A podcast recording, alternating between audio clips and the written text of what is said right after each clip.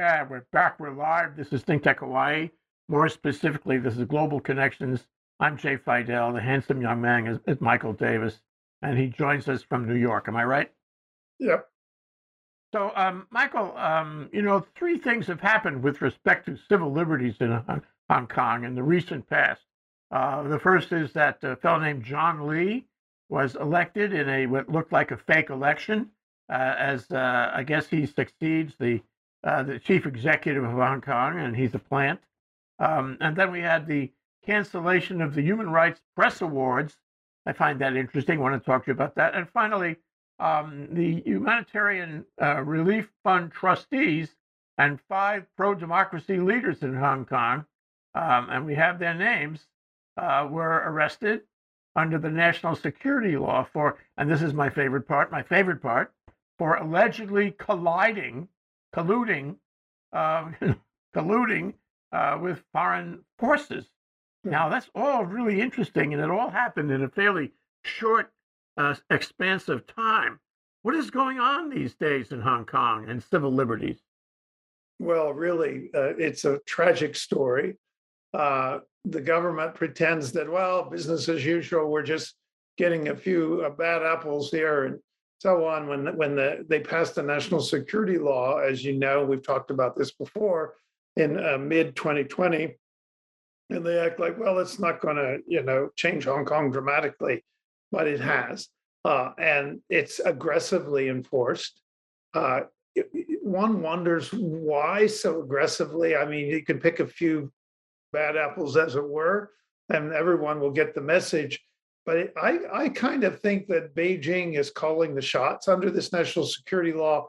Beijing sets up, in really contrary to what it seems to say in the uh, basic law of Hong Kong, which which was passed many years ago, uh, that uh, foreign, you know, the mainland departments would not interfere in Hong Kong. Well, they set up an entire mainland department called the Office for Safeguarding National Security, uh, and that's staffed. It's got a huge building in Hong Kong, staffed of uh, I don't know how many people, lots of people.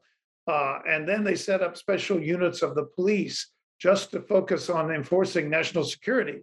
Uh, and uh, well, of course, most of us would think there was really there was some public public order issues, but uh, not really anybody in a position to threaten the national security of China.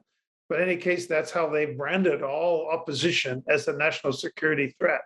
Uh, and they've one of, the, one of the things that strikes me, especially in looking at the long list of people being arrested this past week, a 90 year old uh, cardinal, Catholic cardinal, uh, is that there's a bit of score settling going on here. They're going after some of their older enemies, their older critics, people who have uh, tried for years and pushed and, and cajoled them to uh, carry out their obligations under that basic law, which was a kind of liberal constitutional order that was the characteristic that Hong Kong always had. Uh, and so these people have seen Beijing slowly kind of eroding those commitments and interfering more and more, and they've been opposing it over the years. Uh, and it all all in accordance with law. They the protests that were had were nonviolent in all of these past years and so on and largely ignored by Beijing. So it seems that And now the trustees who were arrested were were a very prestigious group. oh yeah, a humanitarian trust that existed for a long time, senior leaders of the community uh, who were well respected in, in every corner. No, that that really makes it all the, all the worse. No, absolutely. One of them was a, a, a former bishop of Hong Kong, the highest Catholic official in Hong Kong for several years. Uh, one is a very prominent barrister, a very old friend of mine, Margaret. The bishop is Cardinal Joseph Zen. Uh, there's a, a singer who basically sings songs about Hong Kong and, and kind of uh, kind of a an activist in a way for for the the protests that were occurring. Uh, and so you got a singer, a cleric, a lawyer, uh, a professor, uh, and these people ran a fund to provide legal aid services and some humanitarian help to protesters. Over 10,000 protesters were arrested. So they this is basically the fundamental most fundamental value in Hong Kong has always been the rule of law. And at the heart of the rule of law is the right to provide a criminal defense. But now this this fund, uh, first it was attacked uh, about a, uh, nearly a year ago uh, and forced to disband uh, because uh, you know when Beijing starts attacking you, either in the in the pro Beijing press and, and then the officials start saying we're investigating the fund, well, then the message is clear. You better wind it up and stop. Uh, and now they they what happened was the professor, one of the guys, was going to go take up a job in Italy. So he went to the airport, and then immediately they went and arrested all of them. I guess uh, they were fearful that they would leave Hong Kong, and apparently they have plans to to prosecute them. So uh, this, I mean, they had all been arrested, taken in once before, but released. Uh, but this time they're arrested with these uh, collusion charges. So, so this is kind of what's happening, and and and this fund, I don't think posed a threat to anyone. It simply provided the kind of services that we all respect.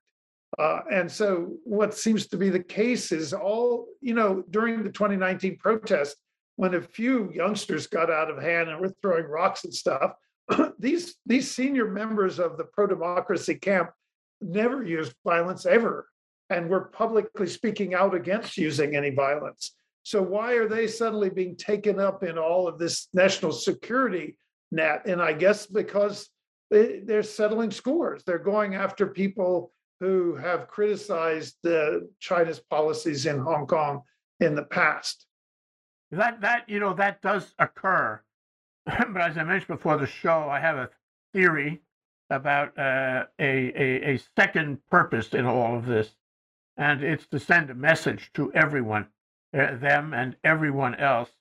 Uh, and my my favorite part, why I said my favorite part, uh, is for those who were arrested for uh, colluding with foreign forces, and I guess that means um, talking to people outside the country. And I recall right. there is a provision in the national security law uh, which makes it a crime to do that. You right. can't even talk about it. So essentially, this is a war against against the press, against freedom of speech, a war against information. It's an attempt to control all the information. Am I right? Yeah, well, that's that's what it's come out to be, uh, and it seems to go way beyond any threat to national security. Uh, there was a public order problem in the 2019 protests because of the police. Actually, what happened was on the streets, the police were being very aggressive. Again, we have to assume, you know, again, all you can do is guess because because this is all opaque. But they were being very aggressive, and people were seeing it on the evening news, and everybody got angry because the police tactics were way out of line from anything Hong Kong had ever experienced. Uh, and so people young, were killed. Well, yeah, not many, but in any case, there were people being beaten up a lot. I, I did some interviews in late 2019 because we did a report on Hong Kong. And when I spoke to defense lawyers, they mentioned that almost all their clients uh, had some injuries. That there, there was some, I told them, well, how many, what percent? They were guessing like 60, 70%. Wow. So people were getting beat up uh, when they were arrested uh, had their heads rammed into the pavement, and then when they're in custody uh, as well. So, so this is the, the sort of youngster violence that uh, the government likes to showcase was actually a small minority. Two million people marched on the street during the 2019 protest without any violence. Uh, and so a few hothead youngsters watching what the police were doing uh, were sort of mimicking it in their own behavior by throwing rocks and bricks and things. But to use that as an excuse to basically take away all civil liberties in Hong Kong uh, hardly seemed justified, I think, to most observers. Must be very intimidating for anyone. Um, you know, and it reminds me, your description of the street scene reminds me of uh, some of the early protests in uh, Moscow um, to uh, to Moscow, Putin's invasion of uh, Ukraine. Uh, and I wonder if you could compare, you know, the de- the the degrading of civil liberties uh, in Hong Kong as against the degrading of civil liberties in, in Russia right now. Well, I think it's a similar sort of a playbook, at least, that you uh, you basically grab off the streets anyone who offers opposition and then you try to control information Uh, and in the case of Russia and the case of mainland China, they have complete control over the media.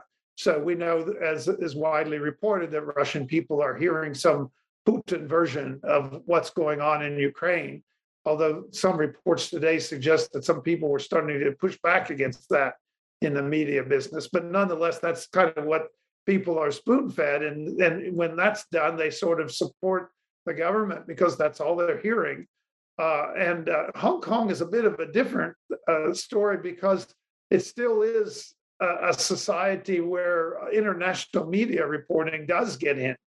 So while mainland China is hearing one story about uh, Russia and its invasion of Ukraine, Hong Kong people will be hearing a different story. But when it comes to the crackdown in Hong Kong, then I think that the media is there's a serious attempt to cower the local media uh, and any other reporters on the ground trying to cover events by using these kinds of laws uh, about collusion and subversion. And they, then they even took out of mothballs a law that had not been used for decades called a sedition law, which was a colonial sedition law. And they're using that because the, the national security law they passed has provisions in it that says it cannot be applied retroactively to things that took place before its date of promulgation, which was June 30th, 2020. So how do they go after their, their enemies from the past? Well, they have two routes. One is they use that sedition law, and the other is, and I think this is what we're seeing with the Humanitarian Relief Fund, uh, is they take your continued behavior, that is your continued existence. So that fund existed beyond June 30th, 2020, and therefore anything and everything it does can be branded as a, a kind of national security threat, as some form of collusion or subversion, and so on. So they found ways to go beyond this retroactive limitation by by either using evidence from uh, before to punish what comes after, and then also saying, well, if you continue to exist, then you're still guilty of everything you ever did. Uh, and so now we know that all the prominent opposition organizations, we're talking about labor unions, we're not talking about you know uh, you know rebels uh, in armed conflict. We're talking about just civic groups that are honest and critical of what the government does if it violates human rights. All of those groups have been forced to disband. We know Jimmy Lai's newspaper, which was a so-called opposition newspaper, is forced to disband. And, and I, it's been reported that up to 50 organizations have disbanded. So all of this community groups that could resist are shut down. So this is, is a lot bigger story than just uh, you know a few people being arrested because it emanates out. The rest is at the heart of it, but there's so much else being done to civic organizations, to schools. All schools are required to teach national security. If teachers there's even a hotline to report your teachers if you, a teacher says anything that that somebody in the pro Beijing camp doesn't like. So it it it really has a, a chilling effect across the society, and that's a tactic being used. And I think in some ways, when when we in the world say, you know, hear about a Beijing model against the liberal democratic model, you know, these two models being in competition, I think in some ways Hong Kong is like the the you know the the, the foundation sort of uh, example uh, that Beijing envisions as its model. That it's not like the old Soviet Union that would convert countries to communism, but rather that it would uh, hollow out liberal institutions in these sort of quasi-democratic or soft authoritarian societies. And in some sense, Hong Kong then is an example of how that works. Yeah, well, how, where does it take us? I mean, it sounds like a, a kind of social lobotomy, um, where if you remove all these institutions and all this, you know, creative thinking and and um, you know, social connection in a given society, um, where does that society go? It sounds like it's a lobotomy. It sounds like it's it can never return or not easily, and it sounds like it's going to be a very different place from the place you knew when you lived there. Yes, I mean, in some ways, Hong Kong was the most vibrant society in many ways in Asia through the many years that that I've spent in Hong Kong. Uh, because it had a, a, a free press. It still had problems with the press. You know, Beijing would isolate the media, not not use advertising funds or blacklist press, some press if they were too critical of the regime. Certainly, the Apple Daily newspaper that Jimmy Lai ran, which has now been uh, wound up, uh, would was not getting uh, advertising from mainland companies and probably local companies as well that wanted to please Beijing. So there were ways of, of intimidation. But at the same time, the society was so vibrant. That's why 2 million people would show up on the street. And so it, it, it did not suffer fools well. And so if you were too complicit in Beijing's designs, then people would not respect you. And we saw that in the late 2020, uh, I think it was late 2020. Uh, I remember when the district council elections were, uh, when the people voted overwhelmingly for the opposition camp as a kind of verdict on what they thought of the demonstrations that were occurring over over 2019. So, so this is, I think, what what you see, and and now this has been taken off, and Asia has lost uh, dearly for for this. And when you when you take the um, obvious experience that Hong Kong has had, and you look at it um, in comparison, or in, in, in parallel with the Xinjiang and the, and the Uyghurs, you say, well, they're really setting up um, a statement that if you want to protest or do anything uh, outside of our uh, instructions, you're in deep trouble. And and one of the things that comes out, you know, to me about the the Jimmy Lai and the Apple News um, connection is that they're not only saying that you have to close down your operation, you have to disband your organization, whatever we decide is inappropriate, but you, you're also going to get prosecuted. And the message there is that closing it down is not enough. We never want to see it come up again. And if Jimmy Lai can go down the block and form another Apple, we're going to stop him. And we're going to show the world that we're going to stop him by arresting him. And, and it's not just arresting, because arresting under some laws may mean a few months in jail. But under this national security law, just today, they the uh, uh, magistrates court authorized the moving of Jimmy Lai's case to the court of first instance, what what is traditionally called the High Court in Hong Kong, and in that court, the charges against him can result in a sentence of life in prison. Oh God! So it's it, by moving it. If they didn't move it, then they would face limits on how many years they could sentence him to. So removing it to a place where he could be sentenced to life in prison is what what just took place this very day. That's awful. so I mean, they're they're good at it. You know, you have to give them credit. They're good at it. They're yeah. better than uh, Vladimir Putin is certainly. Um, they and they don't use violence. They use this prosecution uh, under color of law approach. Yeah. And although, as you mentioned, there are people who continue to protest, um, uh, both in uh, in Russia and and in uh, China, in Hong Kong.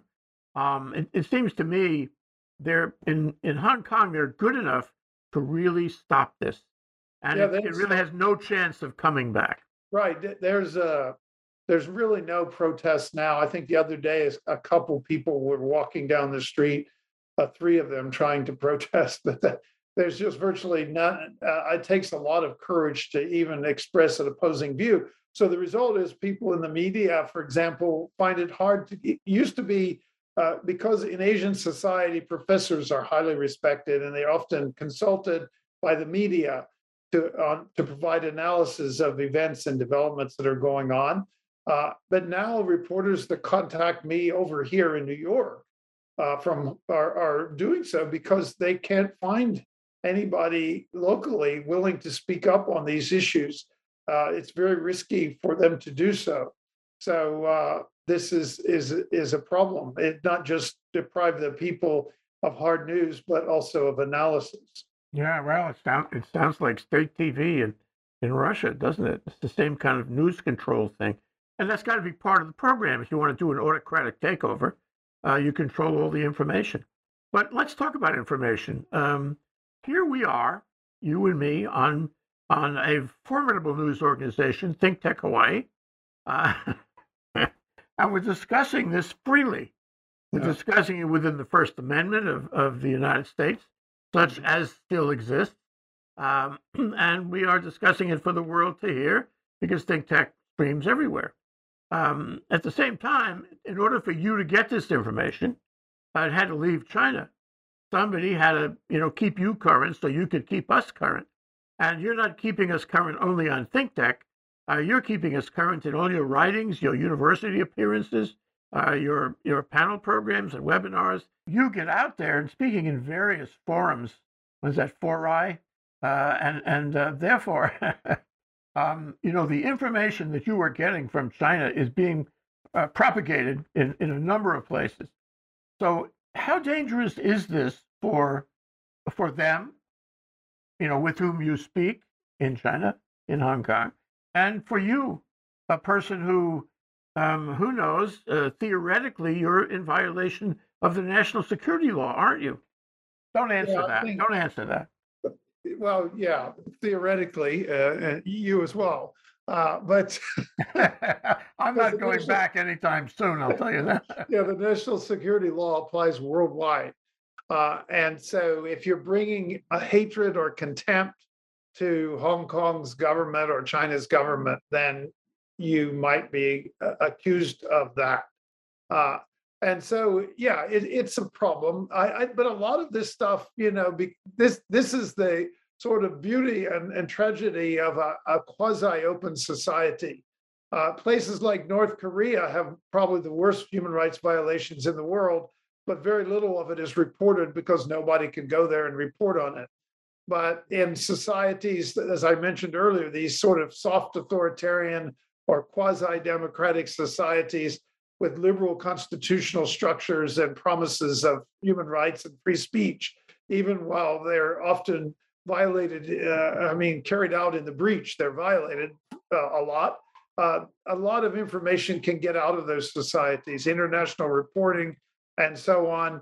Uh, and then, of course, some people leaving and coming abroad and talking about what they experienced uh, and so on. So they, they, they leak, these societies leak a lot of information. And I think that's kind of what almost all of us work with. We can watch it from day to day. I mentioned to you earlier that in the courts, now when they hear these hearings, they forbid the reporters from reporting anything except the outcome. So they're trying, they try to plug the leaks, but it's hard to do so at 100% uh, because a lot of what's happening can be combined with, uh, you know, legal training that you and I have to sort of understand what's happening uh, beyond what the reporters are allowed to report. So we can get get a, a pretty good sense of, of of what's happening. Now, if people like myself and yourself, uh, basically your your new role. I know you were a long time practicing lawyer, but your new role at ThinkTech is is the media, and so you you're basically doing your job. That's what you're doing. You're not trying to, do more than that. And I'm the same. I'm an academic, and my field is constitutional development and human rights. So that's what I I talk about. I try to provide analysis, and that's that's kind of what one honestly has to do. Uh, and if people can't do it on the ground, then probably that's an important service because otherwise it won't be done. You know, we were talking before the show about all these um, elements on the news cycle, all these news streams. Uh, and you know, it is depressing to to hear all these a number of streams, including Hong Kong and Russia and other places, several other places in the world where autocrats have emerged, where constitutional law has become a joke, um, where um, and, and, of course where you have war crimes, uh, atrocities, um, you have manipulation of information, uh, you have uh, Im- imprisonment in violation of any sense of civil liberties. And it just strikes me, and the reason I say it, it bothers me emotionally is that I, I see it getting worse. I see it in more places. These news streams seem to be telling us that it's it's happening all over the bloody world, uh, and so that must affect you too. What what is your reaction to seeing all these news streams, including especially Hong Kong, but so many other places uh, where we have autocrats who are um, destroying democracy? I think you, you know, of course, I teach this uh, human rights, so I, I'm constantly called upon to try to train youngsters, young people to be able to analyze and to cover these issues. But in the human rights work, a lot of young lawyers think it's all about going to court. Uh, when human rights are being violated on this level, it's rarely about going to court. It's about publicity. It's about putting it out there and constantly, uh, the old jargon was naming and shaming, but putting it out there. And, and these regimes kind of help you because they're sometimes so outlandish. Uh, you know, like uh, Putin, when people discover thousand dead bodies around a city, well, oh, that's all staged. You know, that's his claim. So, so it's so transparently false, so that the government there's Nazis. Uh, no one really uh, believes that probably even his supporters don't believe that. They probably think it's clever uh, argument. that's about it. So I think that's kind of the way this works. Uh, so when a regime goes too far and, and extreme measures, uh, and what we're seeing in Hong Kong, I think, is that the nub of it is they're saying, well, Hong Kong is still the same, that free, freedoms are protected. Uh, you, as Carrie Lam, the, the current chief executive, said, you just need to know where the red line is at. That's a famous line. and she, and of course, double entendre, maybe a triple entendre. Yeah, that's right. So I think that, that the transparency sometimes is, is of of of you know what they're saying is is clear, and so the the trick is to get it out there and get people to understand it, and then you you hope, and sometimes it's a futile hope, but you hope that eventually, uh, you know, the right truth that someone would say will prevail and uh, better decisions will be made. But but it's not it's not very optimistic at the moment yeah. Well you know a lot of this has got to do with technology information technology all this. Social media is a great weapon uh, for these autocrats to use for yeah. uh, beijing to use on hong kong. I'm sure that happens. Um, but you know social media works in two two ways on the street. And um, you can you can have the um, the protesters speak through social media, communicate, you know, create a mesh of protest uh, electronically. Yeah. And I think that might be happening to some limited degree in all these places. I mean, for example, yesterday there was a TV program in in Moscow. Uh, it was being broadcast to the country, and yeah. some retired Russian general um, made a speech in the middle of the TV program saying that the war in uh, uh, uh Ukraine was wrong and uh, and there were war crimes happening, and, and made these statements against Putin. I, am not sure where he is now. He could be in Lubyanka prison right now, but he, it's like that woman who ran behind the newscaster with a sign said "Stop the war." But you have these little spurts of protest, and and they seem most effective when they are on the media, uh, most effective when they are in social media or electronically disseminated. My question to you is. Uh, you think that'll increase? You think it's effective? You think it can turn this around? Well, this is the is the hope, and that's why I'm saying, if you're outside of there and this story is told, and you're dedicated to telling the story and getting the truth out, then you make it at least a little bit more viable for someone inside to push back. Uh, that there's some, uh, you know, support for for what the story that they know is happening and they can find alternative sources of information, uh, usually using VPNs to get around uh, the state media. Uh, but it, but it is so important that the story be told, just as you're doing right now. Uh, it, it may seem like you're far away and will have little impact, but it matters. Uh, it matters what we say in the classroom. It matters uh, what's reported, and so on, and the analysis that's provided. Well, I want to I want to add a point to that, or at least um, ask you about a point that seems to complement that, uh, and that is that we are speaking right now to a, a polyglot of viewers, um, and you know it, it, takes a while for streaming information to actually stream and reach its reach its height, its destination in the world. Um, but we are speaking. If you if you look at our uh, stats, we're speaking to to some extent Hawaii, to some extent the mainland U.S yeah. Uh, in smaller fractions, we're speaking to Europe and Asia, um, and it'll it'll keep going. Uh, it'll be out there for a while, and somebody may not know about it or see it or feel that it's worth viral, you know, reproduction for for months. so my, my feeling is, my question is, um, if everyone is streaming like this, does it have an effect beyond the immediate market? Um, is a is a show like this, or you're teaching uh, in uh, the university in India, uh, or your your writings and teachings in the U.S. Um, is is that likely to get beyond the immediate market? I think it does. I think it shapes the, the general political culture. Uh, but the problem we face is that the other side is, is speaking too, and they're pushing back, and they they find an audience. Just today, I was reading how Orban in Hungary that he's widely admired by a lot of people uh, in certain political sectors in America. So they he's a, he's sort of against liberal constitutionalism, liberal democracy. He wants illiberal democracy. And so that, that's the challenge today. And that a lot of people who won't hear you because their information is in a bubble that uh, only says things that they want to hear. Uh, how do you reach them? And I think this is the biggest challenge that we're facing with free speech today is, is this problem of disinformation within these information bubbles and how can we respond to it and still be committed to free speech uh, it's it's a kind of a, a contradiction there. Uh, so drawing those lines of, of where we will control that kind of thing uh, is has been proven very difficult. We have to be akamai about it, though. I was telling you before the show that uh, ThinkTech has had a remarkable increase because of the COVID and Zoom model we've created during COVID. Uh, a remarkable increase in the, in the places in the world where our guests and hosts uh, originate. We have shows that originate in Africa and Latin America and in Europe.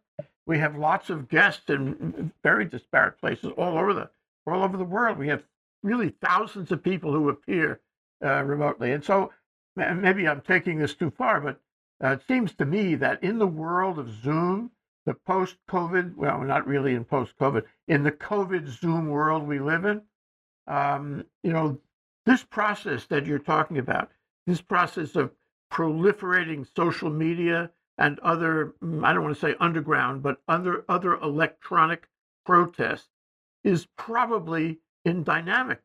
It's probably growing. And if you look again in a year or two or three, you find more of this. Of the globalism, okay, of electronic protest. What do you think? Of course. And even as a professor, when I used to go to a campus and give a lecture, I could have 20 uh, people in the audience or 30 whatever depends on you know this this situation what i'm talking about but now a couple hundred is is not unusual because i i do it online and i have don't have to go anywhere uh, so i think th- that's very evident the problem of course is is like i said it's people on both sides of all of these things and putin is is controlling a lot of information to millions of people uh, so this is the, the the challenge is how do you get uh, uh, you know reasonable analysis past all the obstacles and uh, and have a chance to respond to and discredit disinformation that's being passed. It affects the election in America. It affects everybody everywhere. So the Hong Kong story is in a way a kind of classic repression where you just intimidate everybody into silence uh, but the rest of us also face many challenges in this regard and, and on the use of this media you're talking about. Hmm. Well, clearly, Michael, you've got to keep on doing it.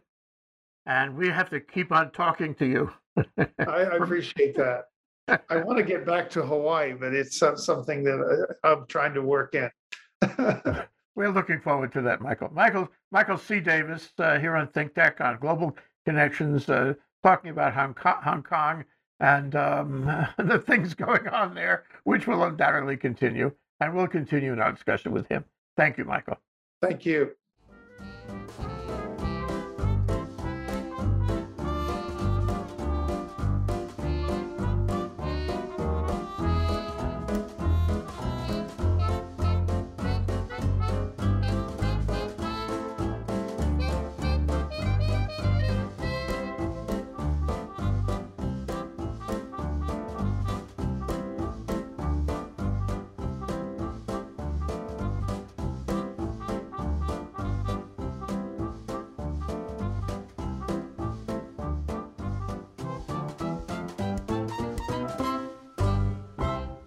Thank you so much for watching Think Tech Hawaii. If you like what we do, please like us and click the subscribe button on YouTube and the follow button on Vimeo. You can also follow us on Facebook, Instagram, Twitter, and LinkedIn, and donate to us at thinktechhawaii.com. Mahalo.